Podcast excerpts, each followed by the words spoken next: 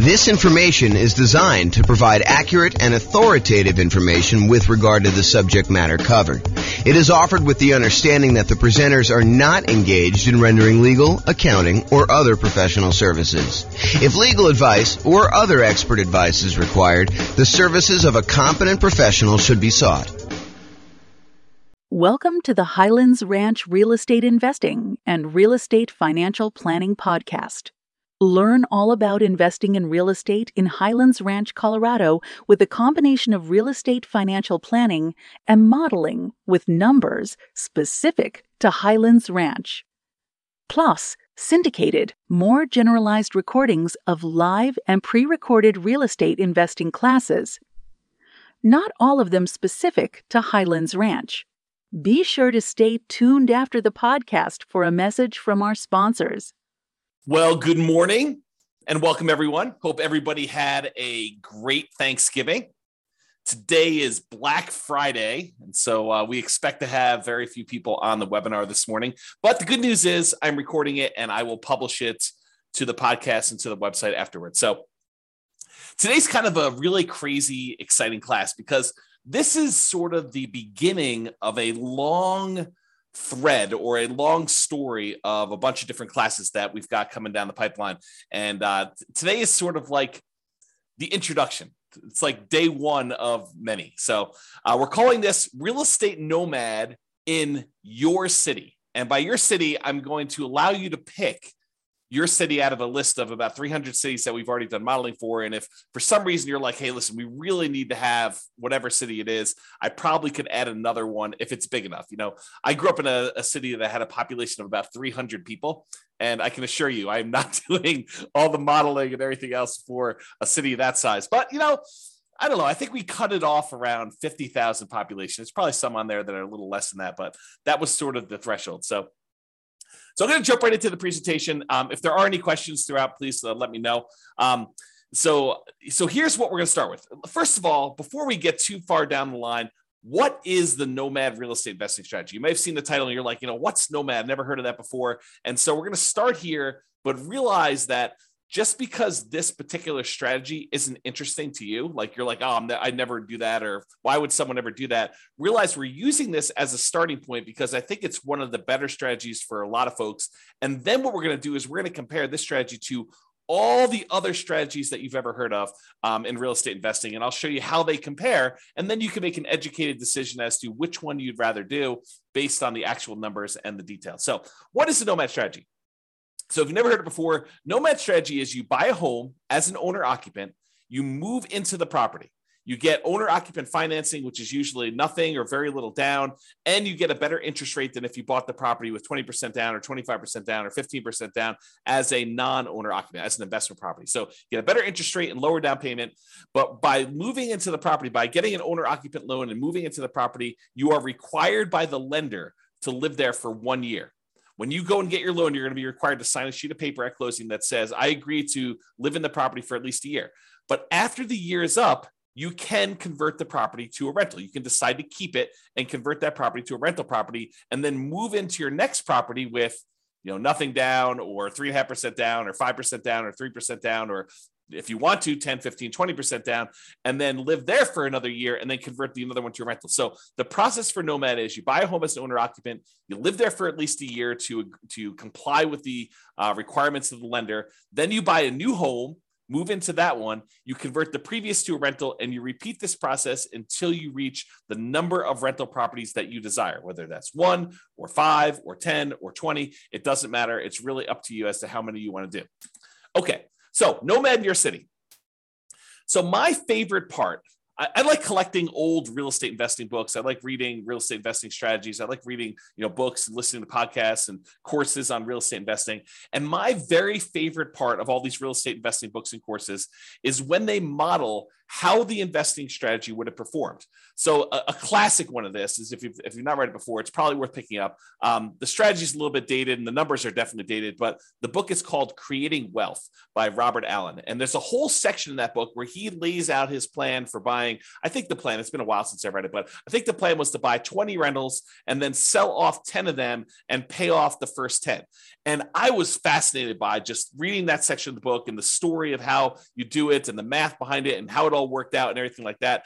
However, the problem I had, even when it was written, it was is that was not my market. That was a different real estate market than I was. Had different prices, different rents, different taxes, different insurance, um, different discounts than I thought I could get at the time, uh, different interest rates. So all of the numbers were different. And so I love these parts of these books. The challenge was it never applied to me.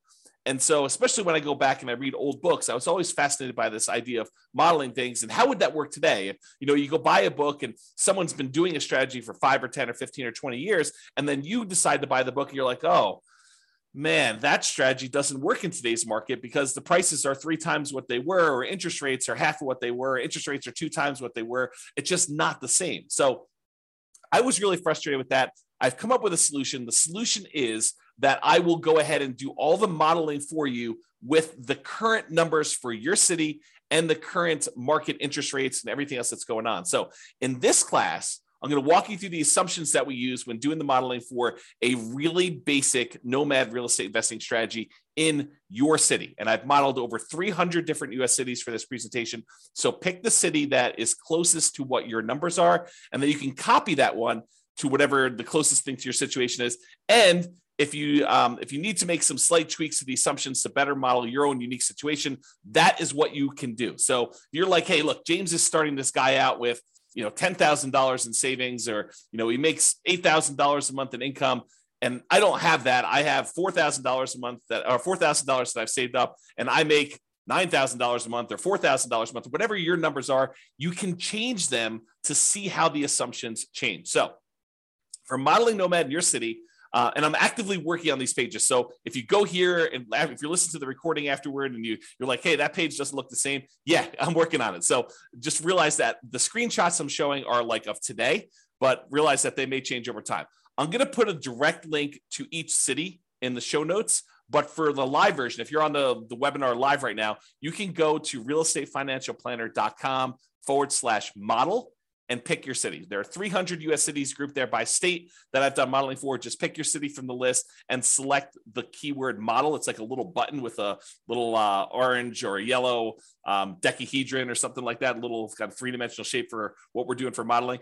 And then select your city and you can follow along with what I'm doing today. So um, once you get into your city page, what you're going to want to do is you're going to want to select the link that says baseline nomad. There's a whole bunch of other links that I've done modeling for already, but we're not covering those today. Uh, believe me, this one's going to be long enough. This the class is going to be long enough. You're going to be like, oh my gosh, there's crazy stuff going on. But go there and click on the link for baseline nomad. It's located right beneath where all the podcast episodes are. And if you click on that, you'll see the page that we're primarily going to cover today with all the assumptions. And that's what we're going to focus on. Um, so go ahead and do that if you're kind of on live or if you're in the recording. If you're listening to this, you want to go back and do it later, you can go do it later. Just go look at the show notes later. You can go link through there. You'll get plenty of stuff from just listening to the audio if you're listening just the audio. But if you're on live and you want to go check it out, you can. When you go to that page, there'll be two different versions of the page, whether you're logged in or whether you're not logged in. You can go create a free account, log in if you want to, and see the logged in version. I'm primarily going to focus in on the logged in version, but if you go there and you see the not logged in version, just go ahead and create a free account, and then you'll be able to see the logged in version and do that. Okay, so today is all about the nomad strategy and modeling the assumptions and what the assumptions are for that for all cities. So, number one, we are modeling this for 60 years. So we're starting today and we're going to move out 60 years in the future. And you may say to me, James, you know, I'm 70 years old, 60 years is too long. Great, go change it. Or you may say to me, James, I'm 20 years old, 60 years only gets me to 80, and I think I'm going to live to be 150. No problem. You can go change that too. Okay. So, all these assumptions that we're going to talk about, you can change, but I'm telling you what the assumptions we use that I use for each city so that you can see exactly what we did. I used a 20% effective income tax rate. This is not your tax bracket. This is like your overall average of all the rates you know weighted by what they are, your effective income tax rate. I used a three percent inflation rate, and as soon as I say that, people are like three percent. Inflation's like eight percent right now. That's what we've been seeing. That's where you're in this period of massive inflation. Three percent doesn't seem reasonable. Yeah, I know. But 3% is what the long term average has been. The Fed has stated they want to keep the inflation rate at 2% per year, but we've been seeing historically over a very long period of time about 3%. So I use 3% just to kind of get an average for the whole thing. Of course, you could change it if you want to. Now, I've also used 7% mortgage interest rates. And if you're listening to this a year or two or three or four after, and you're like 7%, were interest rates really that high? Yes, they're about 7% right now. Actually, they've come down a little bit in the last week or so. And so the rates have dropped the tiniest bit. And I probably will go rerun these things in order to change the rates. But I modeled this like, I don't know, I think I ran this about a week or two ago and I used 7% because that's what the rates were at the time. Um, and, and as they change, I can go back through and rerun all these for all the different cities. So it'll change your number. So another thing to point out, if you're going here and you're looking at a chart and you're saying, you know, James, you said that, you know, X number of people or this dollar amount was true for this, realize that these numbers can change over time as I go back in and I change the interest rate so that I update it for you and whatever is going on in the current market. Okay. Uh, it does take, I want to point out, it, it's not like I click a button and all these things change instantly in order for me to remake all these models and do all the math again, it takes many, many hours. So this is not something that I would, and it, it like it cripples the server when I'm doing all the computations and creating all these charts and doing all the analysis for you. So it's not like I'm going to do this change every day. I wake up in the morning, I'm like, oh, interest rates are uh, an eighth of a point higher. I'm going to rerun everything for you. No, I'm going to wait for it to change pretty significantly before we get to that point. Okay. And then I've also used a 4% yearly safe withdrawal rate as my assumption here. Some people would argue 4% is too conservative. Some people would argue it's way too aggressive. 4% though is, is the idea is if you have a certain amount of money, like a million dollars in the bank, invest in stocks and bonds, let's say, um, and you want to know how much you can, in quote, safely remove each year, safely withdraw each year to spend. This is the amount that we've defined. There's a whole, I'll, I'll do much more classes on this and you'll kind of hear about it as an idea. But the idea is that I used 4% if you think it's too conservative, go ahead and bump it up. If you think it's not conservative enough, you can kind of crank it down and it will rerun all the math. Okay. I got to start telling you about where things change, how my how my calculations change based on what city you're in.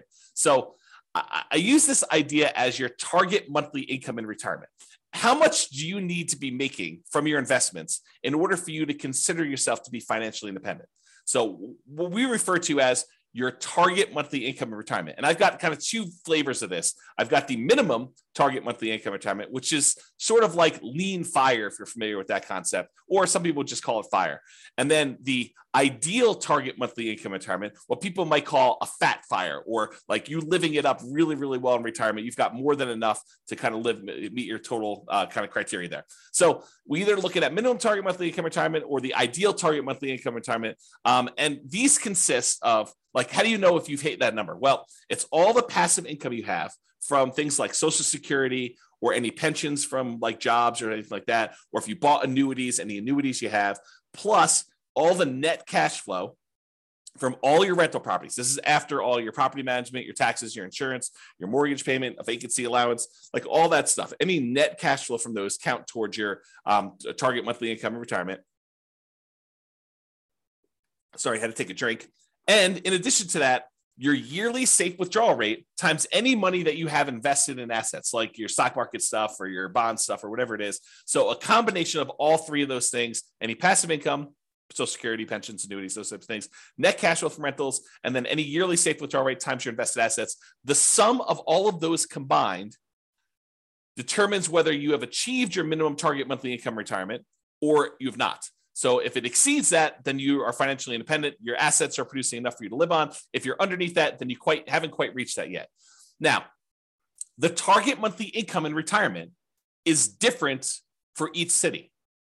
And you're like, why is it different for each city? Shouldn't everybody have a target monthly income of $5,000 a month or $10,000 a month or $20,000 a month?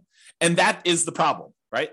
The problem is somebody living in, I don't know, uh, Detroit, Michigan might have a very different monthly number than someone living in San Jose, California. those are two very different markets with two very different living expenses. And so somebody might have a number that's like $5,000 a month living in one, and someone might have a $10,000 a month living in another or more. Okay. And so I, I calculate a different one, which means that everybody in each city is working toward a different goal.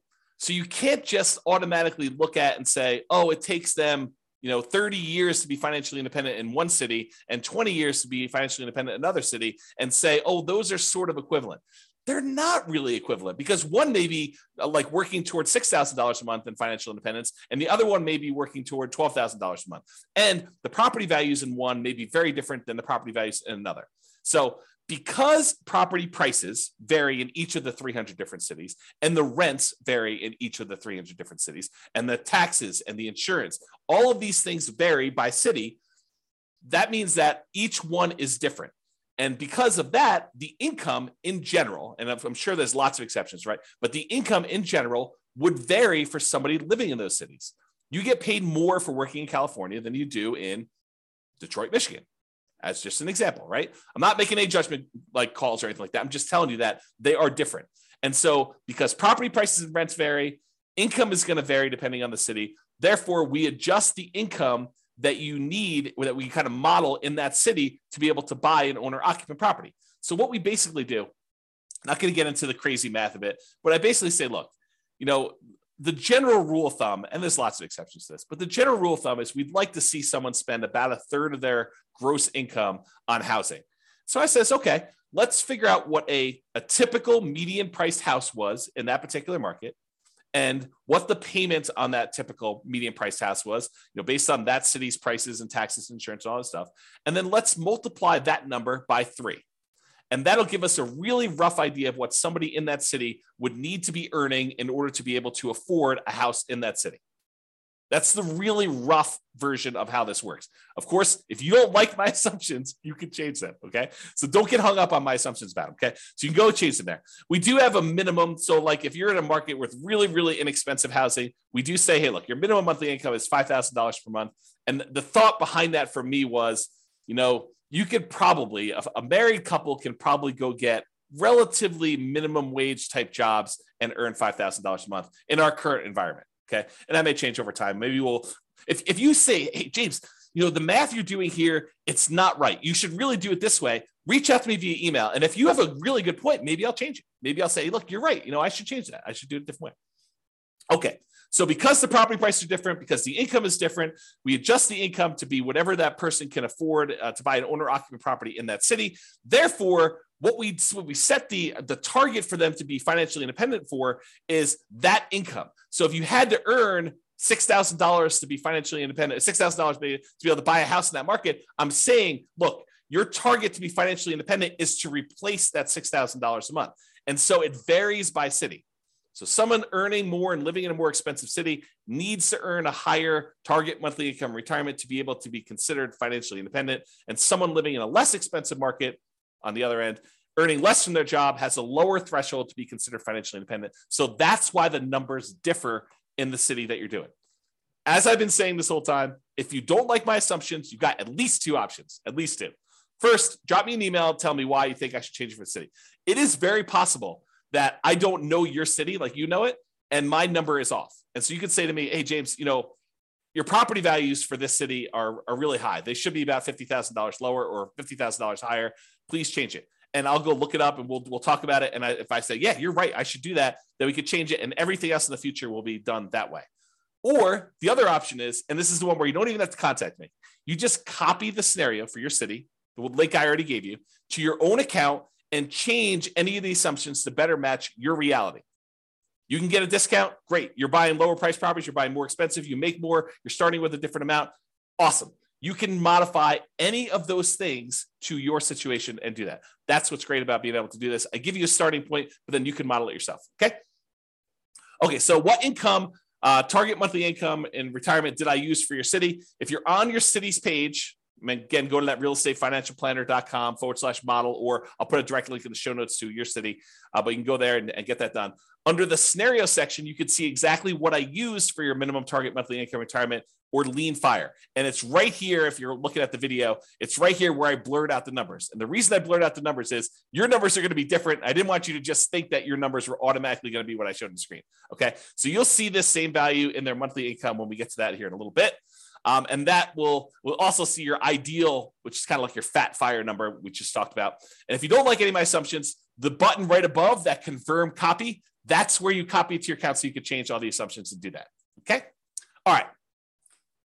Just moving down that page that you're on now. Continue down the page. We next show you your net worth, and that shows you the entire 60 year period that we modeled for you. And again, yours is going to be different. It's going to have different numbers on there, but this shows you the net worth of someone doing the really basic nomad strategy of buying a property, moving in, living there for a year. When they've saved up enough for another 5% down payment, then they buy their next property, they convert that one to a rental, and then they repeat this property until they have at max the most 10 rentals. Okay. And so you can see that there. The other thing you can see on this chart is there's these little vertical, almost like flags showing you when things happened.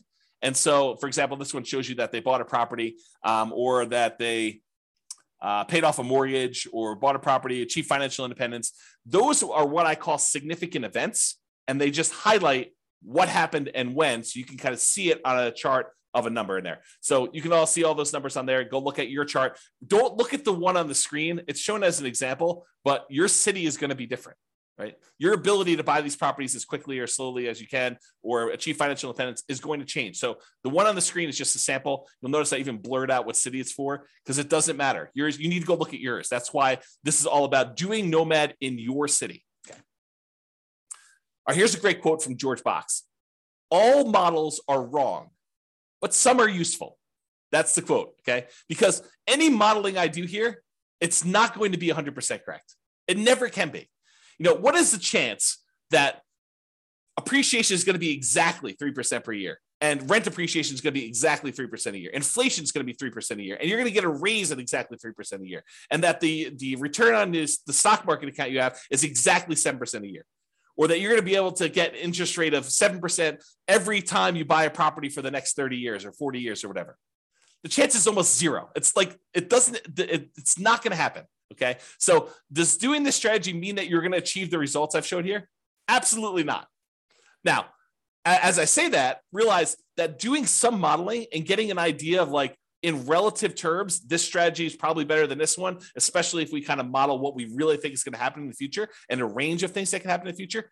Absolutely helpful, very valuable to do. So, this is the idea that all models are wrong, but some are useful. So, this is useful. It's probably wrong now. Okay.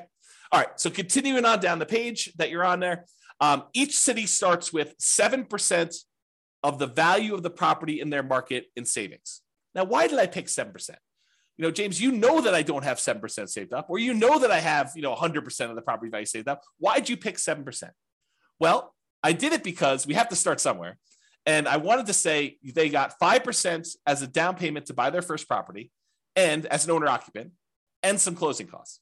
So I said, okay, let's just pick a number. Let's pick 5% of whatever the value of uh, properties are in that particular city and some closing costs in there, maybe a little bit of uh, slush money to kind of add in there, some reserves or something like that. So the idea is that they had 7% starting there. If you have a different number, I feel like I'm a broken record, right? If you have a different number, you can change it. If you're starting with less or more, you could go ahead and change whatever you want there. And for markets where this 7% would be really, really, really low, I said, hey, look, a minimum of $10,000. So if you don't have $10,000, if it's going to be, if that calculation would have been less than 10, 10K, I just made it 10K to make it that way. Okay. All right. And to simplify the modeling, we're assuming that you're keeping all of the money in a single, what I call a all in one account. And that all in one account earns 7% per year. Now, in reality, you know that you're probably going to have a checking account, maybe a savings account, and maybe a brokerage account where you kind of keep a little bit of money in your checking account, some more money in your savings account, and then the majority of your money invested in some type of brokerage account, stocks and bonds and mutual funds and whatever else you're going to do in there. So that you've got kind of these three accounts. But rather than track three different accounts and then say, okay, I'm moving money from one account to another account, I just said, look, we're just going to sort of put them into one bucket and we're going to call that this all in one account. And we're going to say that whole thing earns 7% because maybe your checking account earns zero or 0.1 and maybe your savings account now earns i don't know 2% and maybe your brokerage account earns i don't know 6 7 8 9 10% whatever it earns. And i'm saying look if we average all those together it's probably going to be about 7% so i just said let's put it all in one account make things really simple. All the money from all the rentals goes in there all the down payments for all the properties comes out of there. Any money you've got sitting in there is kind of just earning something. So i said 7% for that. It's in this all in one. That's how it works. Now this is really important and a really important concept for you to understand because we're going to get to some stuff here in a minute. Okay. If at any time during the modeling you run out of money, where that all in one account goes to zero, right? Like you have negative cash flow and you're not saving enough from your job to be able to kind of hold the property or something like that. If you run out of money in that all in one account, we show that in what we call the default cash account. The default cash account is a magical account that keeps track of how much money you needed to add from outside the system in.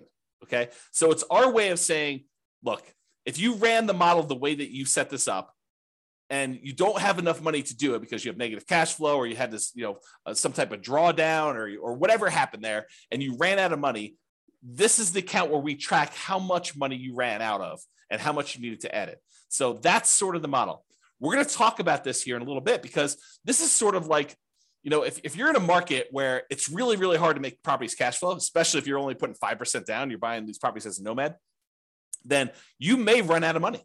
And then we want to keep track of how much money in addition you needed in order to do this. And this other things we're going to do in, in future classes. We're not going to do it in this class. I wanted to give you like a baseline and make everyone as close to this as close to apples to apples comparison as I can, realizing that every market's different, every market has different prices, and you got to kind of change some stuff up. So I, I, I tried to make it as close to possible as we do this, but realize that they're not all the same. And so when we do variations and we do this different modeling, and you kind of see certain accounts losing money or needing more money or something like that, that's what we're going to get to. And I'll show you some charts here in a little bit. Okay, just moving down the page, it shows you two different charts shows you the all-in-one account, which most of the cities are going to show this a similar curve where you start off with very little money, and as you put down payments down there, the account balance drops. But then eventually you get to the point where you've stopped buying properties or you have a lot of cash flow, and it's not a money issue anymore, and your account balance continues to grow and, and kind of you know continues to grow exponentially up like this. But then some of you are going to have this default cash account where you ran out of money and you needed to add more money to the system. And this one shows you that over I don't know, about 20 years or so, you needed to add $25,000 to the system in order to do the model. So you'll be able to see that all in the in your particular city. Okay. All right. Continuing on with accounts. So below the chart, it shows the starting assumptions for the account and how much we assume you started for in your city. So it shows you the name of your account. The blurred out thing that I'm showing you that I circled is how much you're starting in your account balance. And again, that's 7% of the property value. That's what we use as a default with a minimum of 10K and then what the return is at the start, the 7%. And then we also put in here this kind of like what your asset type is.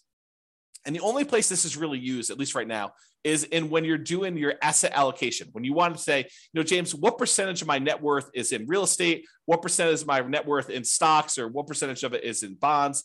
You can do that with the software. And so what we said is this all in one account, we've classified that as sort of stocks even though in reality, as we talked about, probably a little bit of that is really your checking account, a little bit is probably your savings, and really the majority of it is probably stocks. We just said, look, this is all stocks, and we just kind of labeled it that way. Okay. And when you go look at your asset allocation table later, it'll look like this. And the reason why I show this is just so you can see that it shows you what percentage is stocks, what percentage is your bond like real estate equity, and what percentage is your real estate equity. And I'm going to make a note to include this class in the show notes where I talk about um, I think I called it asset allocation for real estate investors. I make a note to include that in the show notes in case you want to dive deeper into like asset allocation for real estate investors and stuff like that. Okay, me get a drink quick. Is this good stuff? You guys are all turkeyed out from your uh, Thanksgiving Day meal? Okay. Continuing on. So after the account section, there's the property section. So you, de- you see all the details the assumptions about the property. So if you had more than one property, we would show those different ones here. Um, but for this one, since we're buying basically one owner occupant property, we're moving in, we're living there for a year, and then we're converting it to a rental when you buy the next one. We're using one templated property in order to replicate this. So right below the property headline is this thing called the cash flow power meter. And the cash flow power meter shows you how well right now, like when you when we set up the property, not like one, five, or 10 or 15 years from now, but right now, if you could rent this property out, how well it would cash flow. And I'm not going to take the time because I'm, I'm probably going to go a little bit longer than I had hoped to go on this particular class. But um, there's a whole class on the cash flow power meter, and I'll make a note to include that as well. Um, but this shows you basically with a, a, little visual gauge of how well the property is cash flowing, whether it has really negative cash flow, whether it has negative cash flow, including or not including the uh, depreciation benefit, or if it has negative cash flow if you had a property a professional property manager, or if you have positive cash flow even with a professional property manager, it kind of shows you where you are in that, and so that shows on the page for you so you can see it quickly.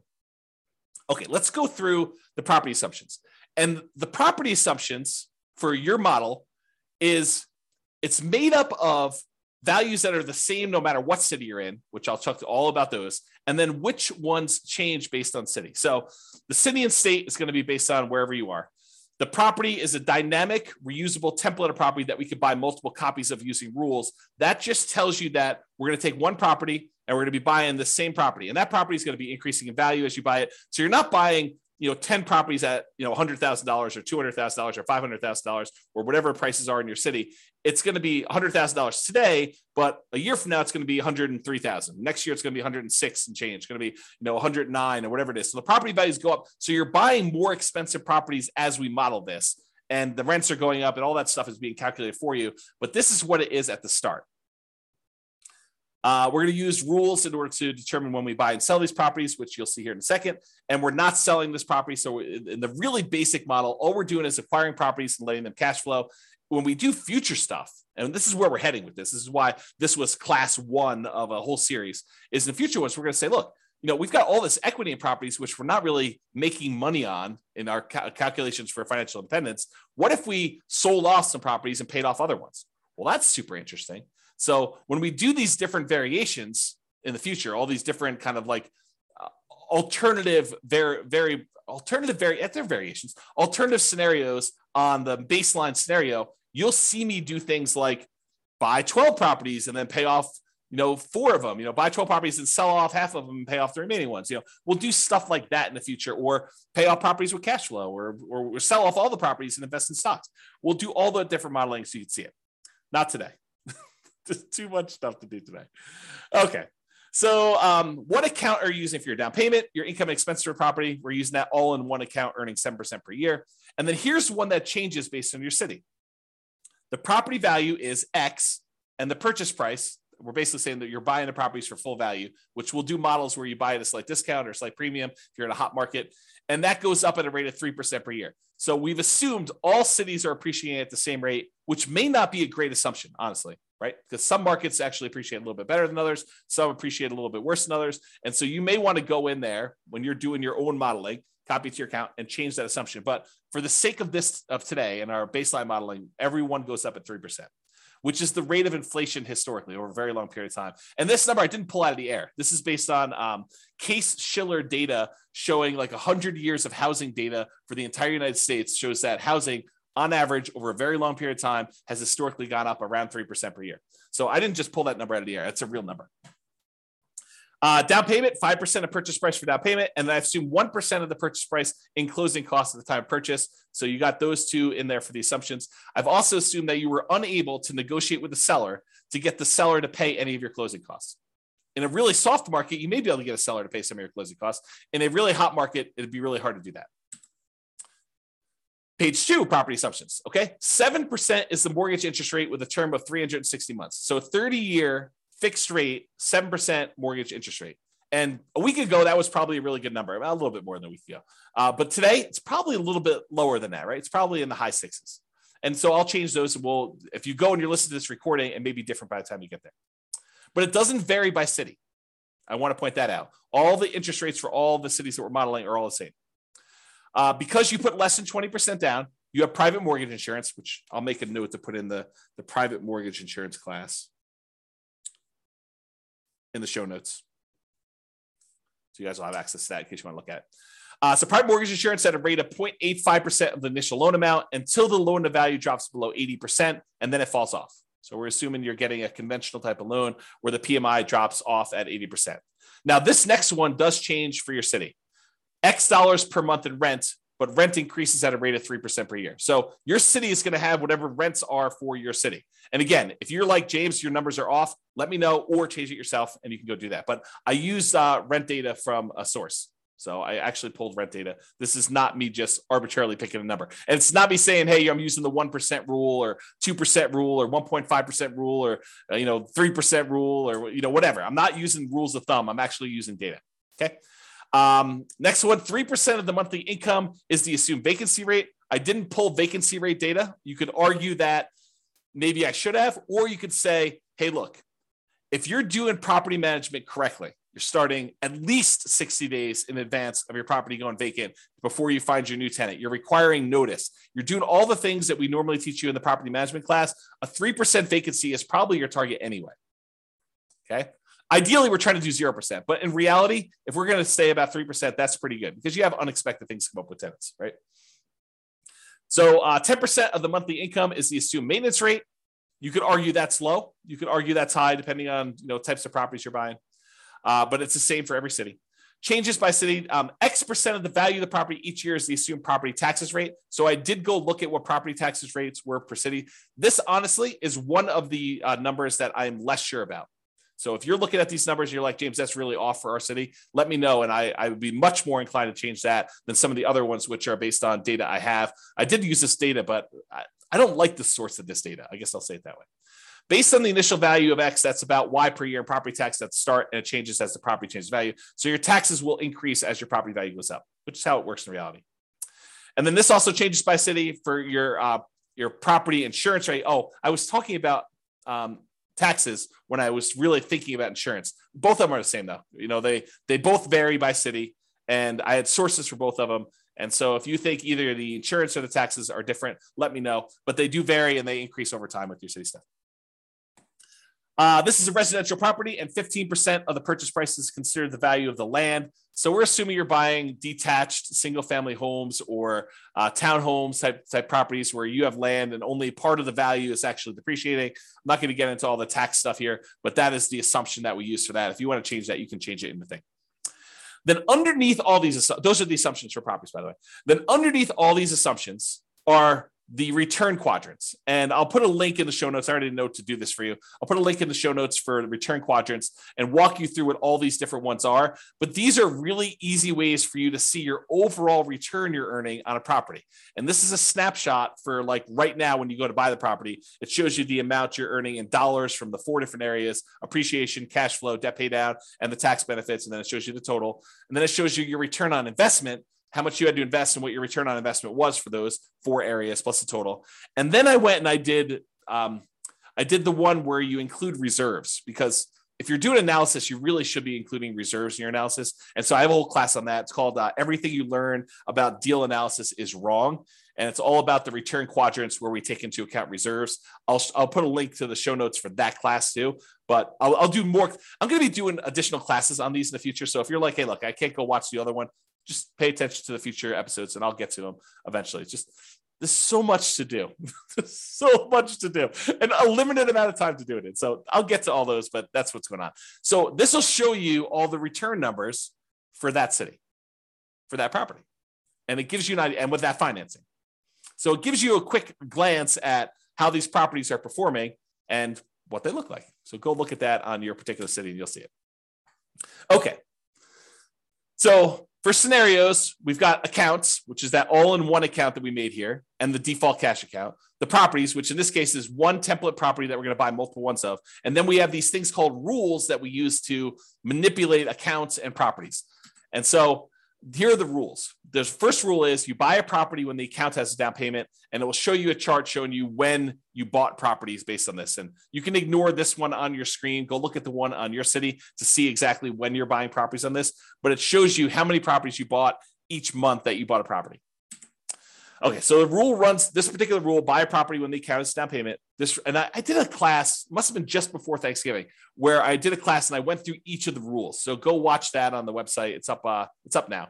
Um, so just go to Real Estate Financial Planner or go listen to a podcast episode of that one. And I walk you through all these different rules and when to use them. But this rule is the rule for buy a property when the account has a down payment. It runs for the entire scenario. So it's running for that whole seven and 20 years, but it stops when you buy 10 properties. So realize that it's still running, but you're just not doing anything productive with it. So the rule will buy another copy of that template property, the one that is the nomad property for whatever city you're in. Uh, whenever the all in one account earning 7% has enough for a down payment and closing costs, plus at least six months of reserves for all the properties owned. So we're saying, look, once you get to the point where you have another 5% down payment, plus some closing costs, plus six months of reserves on all the other properties that we currently own, then go ahead and buy another property, buy another copy of this property. And it's buying one that is, you know, more expensive because as time goes on and rents have gone up a little bit. Okay.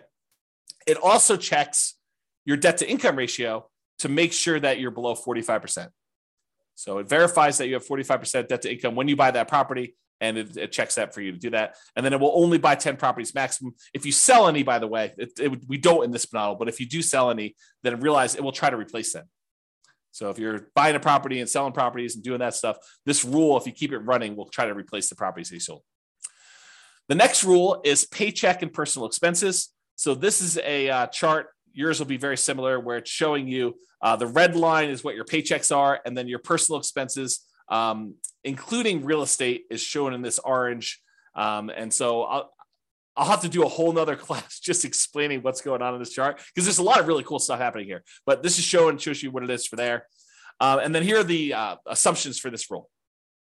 So as a default, we're trying to say, look, you're saving $1,000 a month.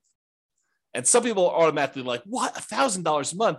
I only make $3,000 a month. There's no way I'm saving $1,000 a month. And someone who's earning $20,000 a month is saying $1,000 a month. Yeah, that's nothing.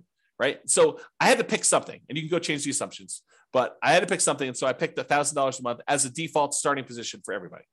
So this rule runs for the entire scenario. You're depositing both your paycheck and you're pulling your expenses out of that same all in one account both the paycheck and personal expenses will increase with inflation. So the amount you earn from your job goes up with inflation. The amount of your expenses goes up with inflation. Your housing costs goes up with whatever the property values are, interest rates, and all that payment stuff. So not technically with inflation, but it's something you know that looks a lot like inflation. Uh, changes to so this this actually varies based on city. The gross paycheck that you have varies based on city. And it is why we talked about before with that target monthly income retirement, being able to afford a house in that marketplace. And we've assumed a tax rate, the effective tax rate of 20% on your paycheck. That's another assumption. If you think, hey, look, my tax rate is much lower, much higher, you can go ahead and change that. And then your net paycheck after taxes is whatever it is, that gets changed uh, based on where you are, what city you're in. And then whether or not this paycheck continues after you achieve financial independence, in this case, it gets removed. So the idea basically is once you get enough assets where you have enough income coming in from your assets that you no longer need to work, then stop working. Otherwise, your income will keep going and it'll look like you're still working through this whole thing. So, what we've said is look, go ahead and stop the income part of this rule, not the expenses, but go ahead and stop the income part of this rule um, once you get to the point where your assets are being financially independent.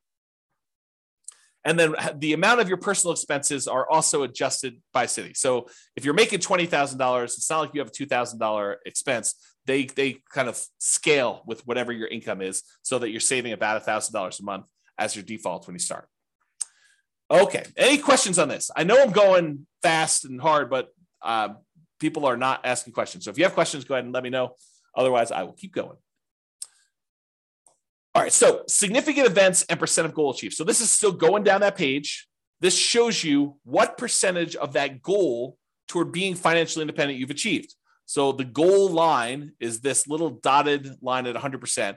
Once, once the chart goes above this line, that means that your passive income and your cash flow from your rental properties and your safe withdrawal rate times whatever you've got it invested in, the combination of those things has exceeded your living expenses, the target monthly income that you set. Okay. And so once it gets above there, which happens right here, then that person is financially independent. Before then, this just shows you what percentage of the way there you are. So when you're first starting off, you're at zero, very, very low. You're not really there. And then right here, you know, you buy another property and it actually drops down because you got rid of some of your money and it probably didn't cash flow in that particular case, but it keeps growing and doing that. And so over time, you eventually get to the point where you are financially dependent. And there will be some cities where you will not have achieved this. And don't think that's a failure. That's not that you failed because you still have accumulated in, in the overwhelming majority of cases a huge net worth. You have a whole bunch of equity and properties, which equity and properties doesn't count toward this calculation, right? So you could go sell off these things and invest in stocks. And and honestly, maybe some of it gets supplemented with Social Security. So maybe really you only need to do 80%. Or maybe, you know, I'm earning whatever it is, um, you know, $10,000 a month for my job, but I to be able to retire, I only really need seven. And we've assumed you need 10. Okay. So there's all sorts of reasons why don't get stressed out over that. And then significant events. This lists out all the different things that happened and what month they happened in um, in this particular scenario. So you can go look through the list and see exactly what happened. And then, of course, you can copy the scenario to your account using that button as well. Okay. So that is what I intended to cover to show you what nomading in your city is like. Go look at your city.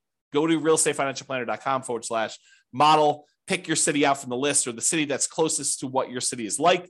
Go look at the details, copy into your account, do all the changes and stuff like that this is the starting point because once we get here, I'm going to start comparing Nomad to buying 20% rentals, buying 25% down rentals, um, buying free and clear rentals, you know, buying a property to live in, but then buying 20% down rentals, or buying nomad properties and paying them off faster, or buying nomad properties and selling off half of them. I'll do all these variations for you, and we'll kind of go over those in the podcast. But I wanted to give you an idea of like what the baseline is, what the baseline assumptions are. That way, next time I don't have to go through all these assumptions again.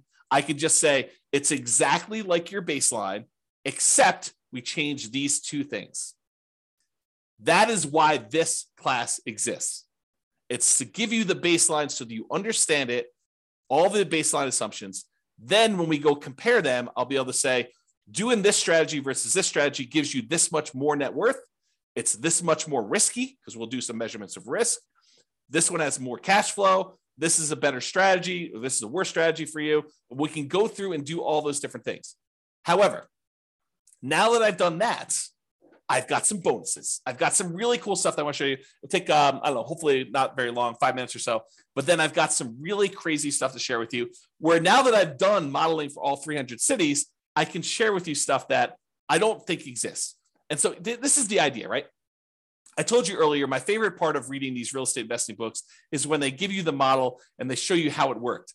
The problem with doing that was they picked the city where they were doing the model, and that's not my city. And so my numbers are all very different.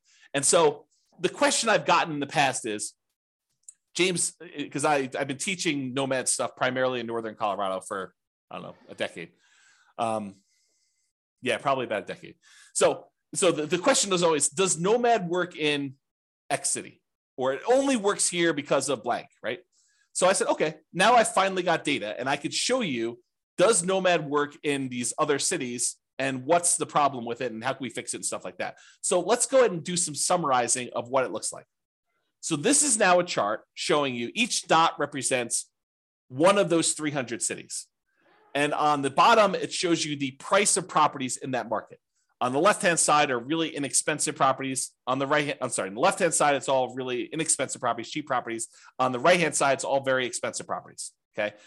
But up and down, it shows you how many months it took you to be financially independent in that market, knowing that the property values are more expensive and I got to earn more money. So I got to replace more money. So we've all the assumptions I told you about earlier, they're all included here. Okay.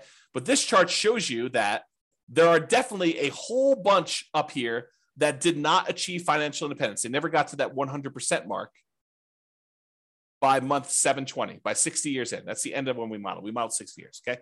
So there's a whole bunch that did that, but it's not exclusively really expensive markets. It's true that the really expensive markets, the ones that have really expensive properties, they were more likely to be up here, in my opinion right? Just looking at the data, looks like these ones were, were not achieving financial independence. But there are plenty of ones in these lower price markets where they did not achieve financial independence either. So as we go through these doing these variations, we are going to address that and how to solve those issues of being in a market where look, it's it didn't get me to financial independence doing the re- regular baseline scenario of nomad in 60 years. Well, let's figure out how to solve that. So we'll do that in other classes. Okay.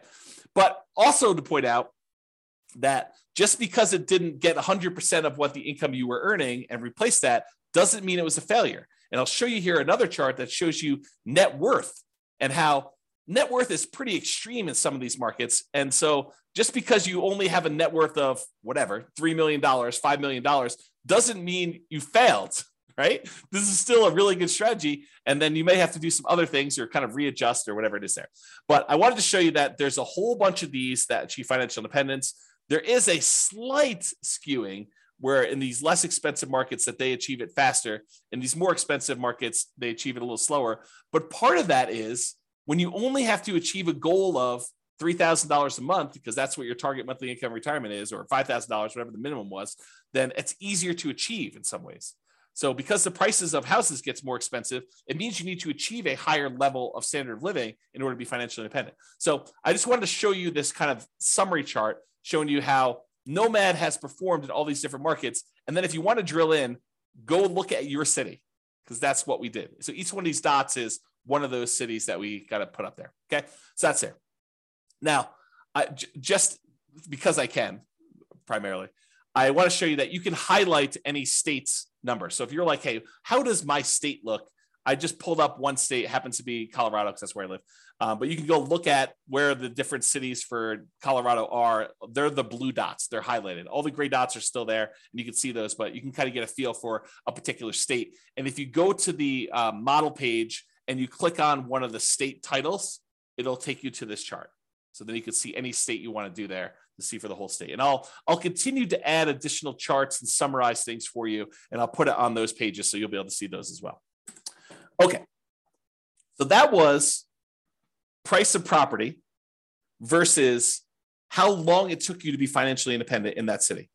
Now, what I'm going to show you is the price of property and what percentage of 100% of being financially independent they achieved. Because this one was, hey, look, this is the number of months, this is how fast it was. Now I'm showing you, you know, at what point what percentage of being financially independent are you? So are you 70% of the way to $10,000 a month? Are you at $7,000 a month, in other words? And so this one shows you the same type of data price of properties, really cheap stuff on the left, really expensive stuff on the right, and then what percentage of it you were at the end of our modeling at 60 years. Because there's a whole bunch where they achieved their goal, which I'm ignoring. Anything over 100%, I just said, look, you, you achieved your goal. I'm not going to look at that percentage. These are all the ones that didn't quite achieve it. And a whole bunch of them were a significant way there. And I didn't show you a couple that were negative. There's some there's some markets where like by buying properties it hurts you, right? And so I'll show you that here on the next slide. But these ones shows you what percentage you are, and you can go click on you know the link and show what city it is, or go look at your individual city to see. But not all of these are like complete failure. It's like uh, these ones they had 80% of their goal. These ones hit you know between 60 and 80%. These ones are a little smaller, you know, 40%, 20%. You can get a feel for that. And then these are the ones I showed that were negative. So there's a handful of ones where it actually was negative towards your goal. You had negative cash flow on your property still, um, even at year 60. So there's one, two, three, four, five, probably five out of 300 or so were really bad markets. And those markets we'll have to do stuff about. And uh, I will give you a hint. I think most of those are in California. Not judging, just saying very expensive market. All right, so this is the chart where I'm showing you same idea, net worth though on this axis. So this one shows you that there's really cheap houses, really expensive houses, and this is the net worth. Now, I want to point out to you, there are some of these where you end up with almost a billion dollars at the end of 60 years. A billion dollars. They're outliers. There's, you know, a couple over 500,000. I'm sorry, 500 million, not 500,000. So it's really hard to see what's going on down here. So because of that, I'm going to ignore all the ones above 100 million. Okay. So this is the chart showing you all the different cities, what price houses are in those markets, and then what their net worth was, including all the stuff in their accounts, so the stock market account that they've got, and then all the equity they have in their properties. Those two combined are calculated for net worth, and it shows you what their net worth were. So even if you had a, a, a, scenario where you didn't quite reach your goal of uh, having passive income enough to be financially independent, but you had a net worth of $20 million, is that enough? I think for most people, that's enough, right? And if you, it's not enough for you, then go look at your city and make adjustments. But you know, a lot of the times we look at this thing, we say, "Oh, they failed. They didn't achieve 100% of their financial independence goal." But really, they've got 14 million dollars worth of real estate. Well, maybe that's enough, right? Like depending on what your situation is, what you need. Especially if you know you're you're 80 years old and you've got 10 million dollars left, you you might be able to decline the value of the assets you have, like dip into the the principal of your assets and spend those as you go. Because the other model, in theory, is not depleting your assets, right? It's it's passive cash flow so that you're not dipping into the value of the real estate or anything. Okay. All right. So that was net worth. Now this is the one where I was like, okay, sh- show me how much people run out of money based on home price. So uh, really cheap price homes over here, really expensive homes over here. This is how much negative that like default cash account, the one where we measure how much you had to put into an account in there. So this measures how much you had to put in to do that. So there's a whole bunch that were zero up and down the price range. It tends to be the cheaper properties that you don't have to put money in though. As you get into much more expensive properties, those you tend to have to put more money in. Okay. Now it's it's hard to see because some of these cities need to add a lot of money. So, like these ones down here. So, let's zoom in. But before we do, let's kind of poke at California a little bit. I, I, love California, right? But let's poke at them a little bit. The ones in blue are all the California cities. Do you notice a pattern? A lot of the California cities, not all of them, but a lot of the California cities are the ones that required a lot of extra money. So we're going to have to do some things to solve California issues, right? We'll, we'll kind of address those things. But a lot of the other ones were not California, and so they didn't have that issue. But I'm zooming in now, same thing, how much account balance. And I cut it off. I said, look, if you had to put in more than a million, I just cut those off just to kind of zoom in a little bit. And you can see there's there's some that need a significant amount of money, you know, uh, based on much higher prices. Anything under, I don't know here, you know, 300,000, 400,000, a lot of those markets you need to add very little, if anything at all. And if you zoom in even more and say, look, let's cut it off at 200,000, you can see there's, you know, there's definitely some outliers here where you need to add some money. And we can talk about solutions for that and how to deal with it and saving up longer. And there's lots of different things we could do to solve this problem, which we'll get into in future classes. But I just want to show you the data today. And then here's the line where a lot of them need zero or very, very small amounts. Okay. That's the majority of the data there. Oh, and I just pulled up California of the small end too. So like zooming in just to 200K, it's still a lot of the California stuff, even when we just get down and we're looking at the 200K or less numbers in there. So this this turned into a California bashing session, but it wasn't intended to. It's just we're, we're going to need to solve some California issues, which I think California knows that. Not like California has. I, I'm just I'm digging myself a hole here. I love California. That's all I'm going to say. So you guys know what I'm talking about. All right, so let's wrap this up. So you can see the detailed assumptions for the baseline nomad scenario in your city. There's other ones there too. If you want to go look at those, you can you can kind of jump ahead in the curriculum if you want to, but I'll cover a lot of those. If you don't like any of my assumptions, let me know, and you can change them. So either way.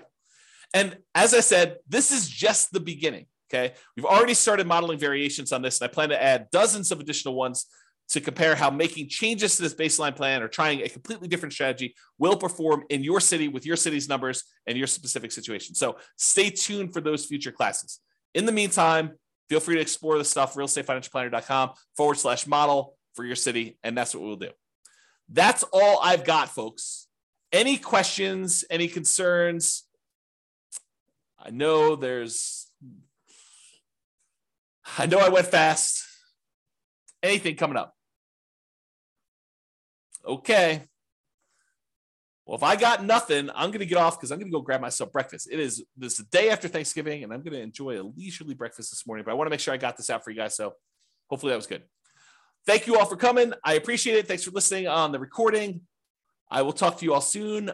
Bye bye for now. With home prices up, mortgage interest rates up, and rents up but not quite enough to counteract the higher prices and interest rates, cash flow on rental properties in Highlands Ranch is harder than ever. Book a call with the Real Estate Financial Planner to apply our proprietary 88 strategies to improve cash flow on your rentals. See the show notes for a link to schedule your call and improve your cash flow today. If you're a real estate agent, lender, or professional in Highlands Ranch that wants to help our real estate investor listeners, consider reaching out to learn about collaboration opportunities with this podcast. We'd love to add more value to our listeners by having you assist our investors buy, sell, and finance their real estate investments. See the show notes to schedule a call to discuss collaboration opportunities.